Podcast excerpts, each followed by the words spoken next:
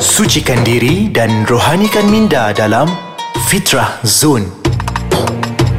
بسم الله الرحمن الرحيم الحمد لله الذي هدانا للإسلام والحمد لله الذي أكرمنا بالقرآن والحمد لله الذي من علينا بسيدنا محمد رسول الله صلى الله عليه وسلم أما بعد para pendengar yang saya muliakan di Fitrah Zone. InsyaAllah pada episod pada kali ini kita akan sama-sama bermuzakarah, berkongsi ilmu berkaitan dengan satu ibadah yang agung, yang besar yang mana perintahnya datang kepada Allah pada malam Mi'raj baginda Rasulullah sallallahu alaihi wasallam iaitu berkaitan dengan salat.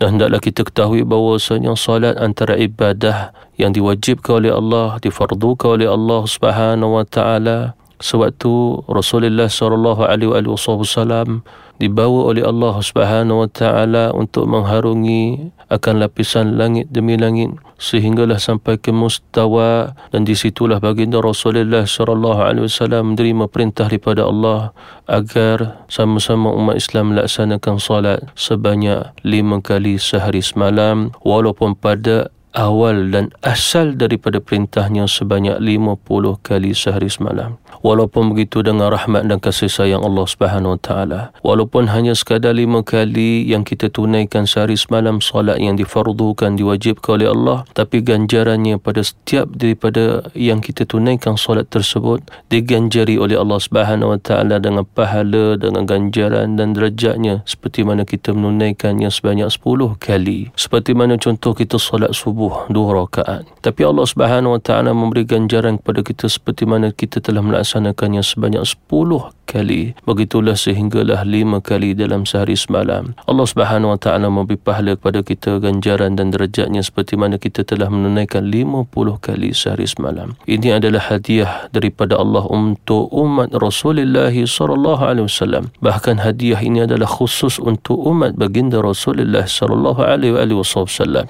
para pendengar yang dimuliakan oleh Allah Subhanahu wa taala sekalian. Allah Subhanahu wa taala banyak berfirman di dalam Quran agar kita sama-sama melaksanakan solat. Apabila wajib atas kita, nescaya kita diperintah untuk melaksanakannya apabila masuk pada waktunya. Allah Subhanahu wa taala juga memerintahkan kita untuk solat pada waktunya dan Allah Subhanahu wa taala memerintahkan kita untuk memelihara solat kita melalui semua pada waktu tersebut melalui perintah perintahnya di dalam Quran Allah Subhanahu wa taala berfirman hafizu 'ala salawati was salatil wusta wa qumu lillahi qanitin. Peliharalah akan solat kamu iaitu segala solat. Pada waktunya dan begitu juga akan solat wusta. Dan apabila kamu berdiri tekunlah menghadap Allah Subhanahu wa taala. Para pendengar yang dimuliakan oleh Allah hendaklah kita ketahui bahawasanya Allah Subhanahu wa taala bukan sahaja sekadar memfardukan ibadah akan dengan ibadah solat ini juga dapat menterbiah kita membimbing kita mendidik kita untuk menghampirkan diri dengan kasih sayang Allah Subhanahu wa taala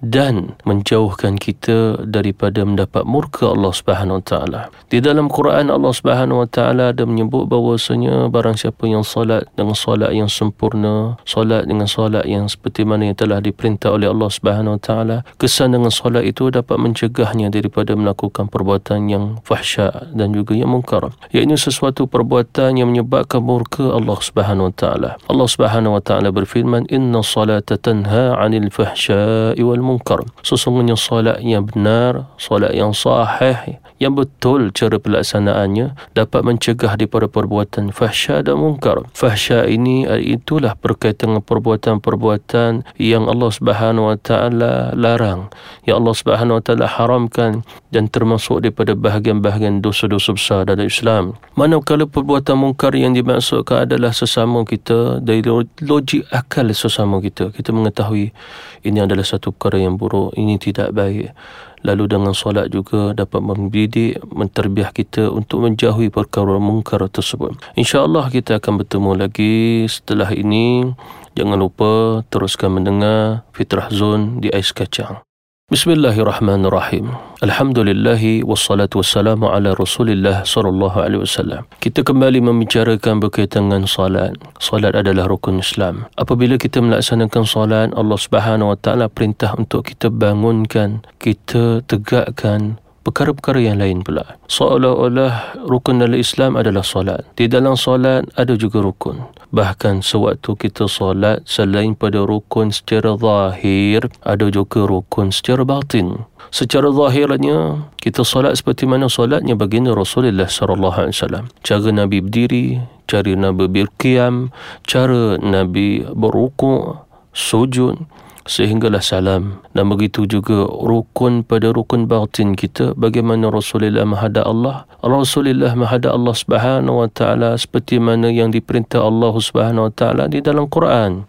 Allah Subhanahu wa taala memuji. Allah Subhanahu wa taala memuliakan. Allah Subhanahu wa taala juga mengistimewakan bagi orang yang menyembahnya menghadapnya iaitu salat dan kadang khusyuk hanya untuk dia. Allah Subhanahu wa taala berfirman, Bismillahirrahmanirrahim. Qad aflahal mu'minun alladhina hum fi salatihim khashi'un. Sangat-sangat beruntunglah mereka yang beriman dan antara sifat orang beriman apabila mereka salat, salat mereka dalam keadaan khusyuk. Apa maksud khusyuk? Khusyuk juga ada yang zahirnya, khusyuk juga ada yang batinnya dan bahagian khusyuk ini termasuk juga perkara yang menjadi rukun pada batiniyah kita. Dia tidak termasuk dalam rukun zahir tapi dia termasuk pada rukun batin. Maksudnya kita memahami sedikit sebanyak dengan apa yang kita baca itulah pada rukun batinnya. Tetapi rukun zahirnya jangan kita tinggalkan sama sekali bacaan-bacaan yang dihukum rukun bagi kita untuk membacanya. Kerana kalau sekiranya kita sengaja meninggalkannya maka tidak sahlah solat solat kita. Dalam solat antara rukun bacaan iaitu suratul Fatihah, tahiyat akhir, tasyahud akhir dan ini yang diperintahkan. Kalau sekiranya kita meninggalkannya, maka tidak sah solat kita bahkan kita kena kembali menunaikannya. Akan tetapi berbeza dengan rukun yang batin. Allah Subhanahu wa taala tidak membebankan buat kita la yukallifullahu nafsan illa wusaha walaupun begitu jangan sampai kita membiarkan solat kita tidak ada khusyuk langsung. Jangan sampai solat kita kosong tanpa ada penghayatan langsung. Sedangkan Rasulullah sallallahu alaihi wasallam pernah bersabda bahawasanya seseorang yang solat dua rakaat, mungkin solat sunat, ni contoh pada Nabi.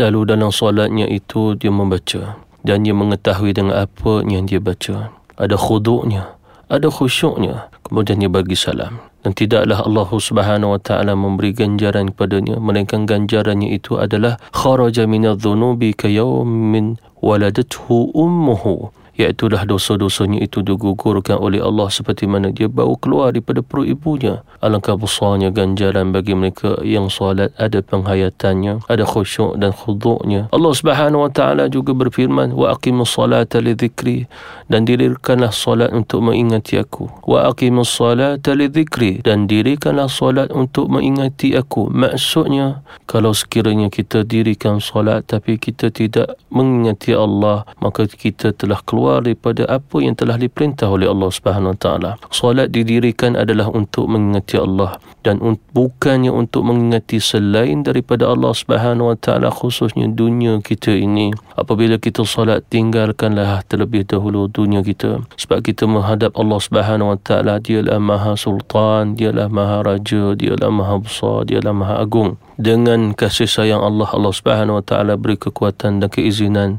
beri faham untuk kita melaksanakan solat.